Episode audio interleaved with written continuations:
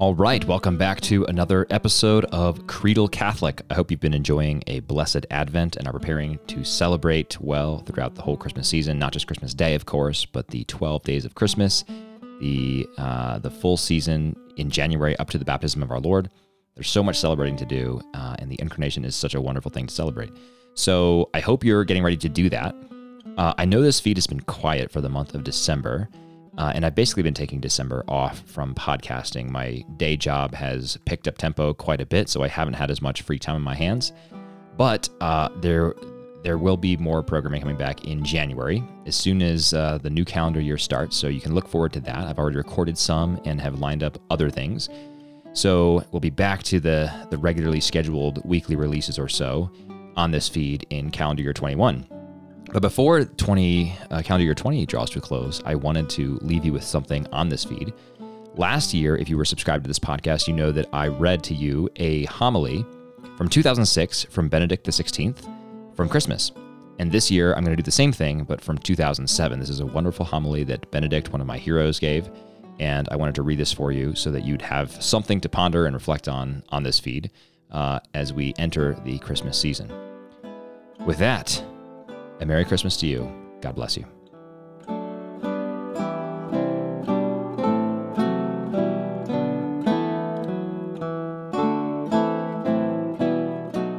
Dear brothers and sisters, the time came for Mary to be delivered. And she gave birth to her firstborn son and wrapped him in swaddling clothes and laid him in a manger because there was no room for them in the inn. Luke chapter 2, verse 6 and following. These words touch our hearts every time we hear them. This was the moment that the angel had foretold at Nazareth. You will bear a son, and you shall call his name Jesus. He will be great, and you will be called the Son of the Most High. Luke chapter 1, verse 31. This was the moment that Israel had been awaiting for centuries, through many dark hours. The moment that all mankind was somehow awaiting, in terms as yet ill defined. When God would take care of us, when he would step outside his concealment, when the world would be saved and God would renew all things.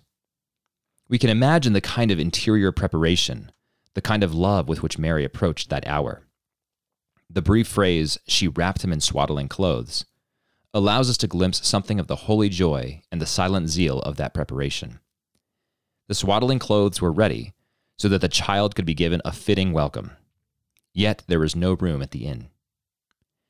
In some way, mankind is awaiting God, waiting for him to draw near. But when the moment comes, there is no room for him. Man is so preoccupied with himself, he has such urgent need of all the space and all the time for his own things, that nothing remains for others, for his neighbor, for the poor, for God. And the richer men become, the more they fill up all the space by themselves, and the less room there is for others. St. John in his Gospel went to the heart of the matter giving added depth to St. Luke's brief account of the situation in Bethlehem. He came to his own home, and his own people received him not. John chapter 1 verse 11. This refers first and foremost to Bethlehem. The son of David comes to his own city, but has to be born in a stable, because there is no room for him at the inn. Then it refers to Israel. The one who is sent comes among his own, but they do not want him. And truly it refers to all mankind, he through whom the world was made, the primordial creator word, enters into the world, but he is not listened to, he is not received. These words refer ultimately to us, to each individual, and to society as a whole. Do we have time for our neighbor who is in need of a word from us, from me, or in need of my affection? For the sufferer who is in need of help? For the fugitive or the refugee who is seeking asylum? Do we have time and space for God, can he enter into our lives? Does he find room in us? Or have we occupied all the available space in our thoughts, our actions, our lives for ourselves? Thank God this negative detail is not the only one, nor the last one that we find in the gospel. Just as in Luke we encounter the maternal love of Mary and the fidelity of St. Joseph, the vigilance of the shepherds and their great joy, just as in Matthew we encounter the visit of the wise men come from afar, so too John says to us, to all who received him, he gave power to become children of God. John chapter 1, verse 12. There are those who receive him, and thus, beginning with the stable, with the outside, there grows silently the new house, the new city, the new world.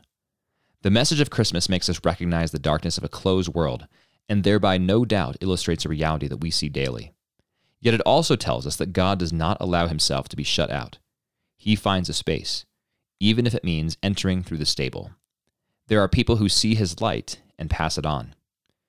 Through the word of the gospel, the angel also speaks to us, and in the sacred liturgy, the light of the Redeemer enters our lives. Whether we are shepherds or wise men, the light and its message call us to set out, to leave the narrow circle of our desires and interests, to go out to meet the Lord and worship Him. We worship Him by opening the world to truth, to good, to Christ, to the service of those who are marginalized and in whom He awaits us. In some Christmas scenes from the late Middle Ages and the early modern period, the stable is depicted as a crumbling palace. It is still possible to recognize its former splendor, but now it has become a ruin, the walls are falling down. In fact, it has become a stable. Although it lacks any historical basis, this metaphorical interpretation nevertheless expresses something of the truth that is hidden in the mystery of Christmas. David's throne, which had been promised to last forever, stands empty. Others rule over the Holy Land. Joseph, the descendant of David, is a simple artisan. The palace, in fact, has become a hovel. David himself had begun life as a shepherd. When Samuel sought him out in order to anoint him, it seemed impossible and absurd that a shepherd boy such as he could become the bearer of the promise of Israel. In the stable of Bethlehem, the very town where it had all begun, the Davidic kingship started again in a new way. In that child wrapped in swaddling clothes and laid in a manger. The new throne from which this David will draw the world to himself is the cross. The new throne, the cross, corresponds to the new beginning in the stable. Yet this is exactly how the true Davidic palace, the true kingship, is being built. This new palace is so different from what people imagine a palace and royal power ought to be like. It is the community of those who allow themselves to be drawn by Christ's love, and so become one body with Him, a new humanity. The power that comes from the cross, the power of self giving goodness, this is the true kingship. The stable becomes a palace, and setting out from this starting point, Jesus builds the new great community whose key word the angels sing at the hour of his birth Glory to God in the highest, and peace on earth to those whom he loves, those who place their will in his, in this way becoming men of God, new men, a new world. Gregory of Nyssa, in his Christmas homilies, developed the same vision setting out from the Christmas message in the Gospel of John. He pitched his tent among us. John chapter 1 verse 14. Gregory applies this passage about the tent to the tent of our body which has become worn out and weak, exposed everywhere to pain and suffering.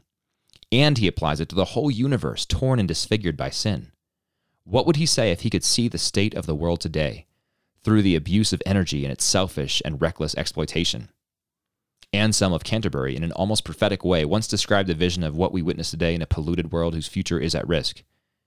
Everything was as if dead, and had lost its dignity, having been made for the service of those who praise God.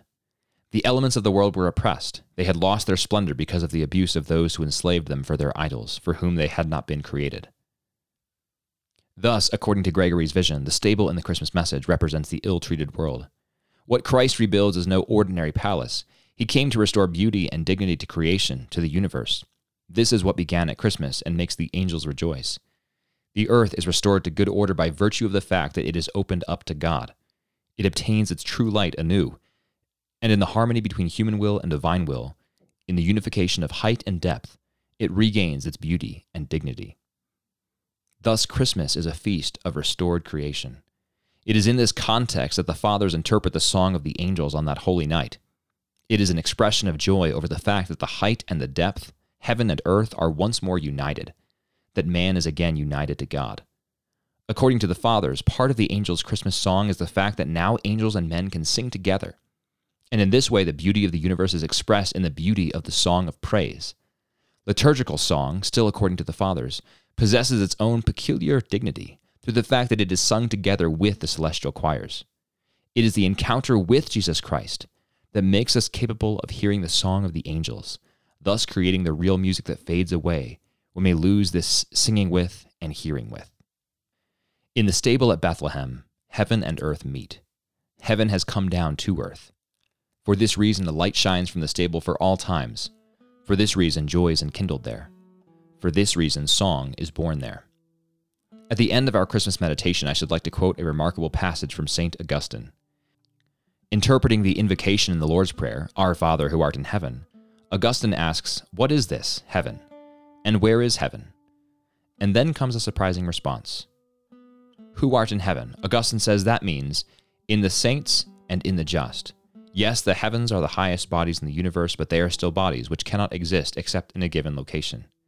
Yet if we believe that God is located in the heavens, meaning in the highest parts of the world, then the birds would be more fortunate than we, since they would live closer to God.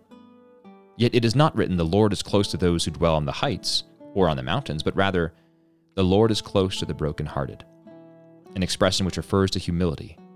Just as the sinner is called earth, so by contrast, the just man can be called heaven. Heaven does not belong to the geography of space, but to the geography of the heart. And the heart of God during the holy night stooped down to the stable. The humility of God is heaven. And if we approach this humility, then we touch heaven. Then the earth too is made new. With the humility of the shepherds, let us set out during this holy night towards the child in the stable. Let us touch God's humility, God's heart. Then his joy will touch us and will make the world more radiant. Amen.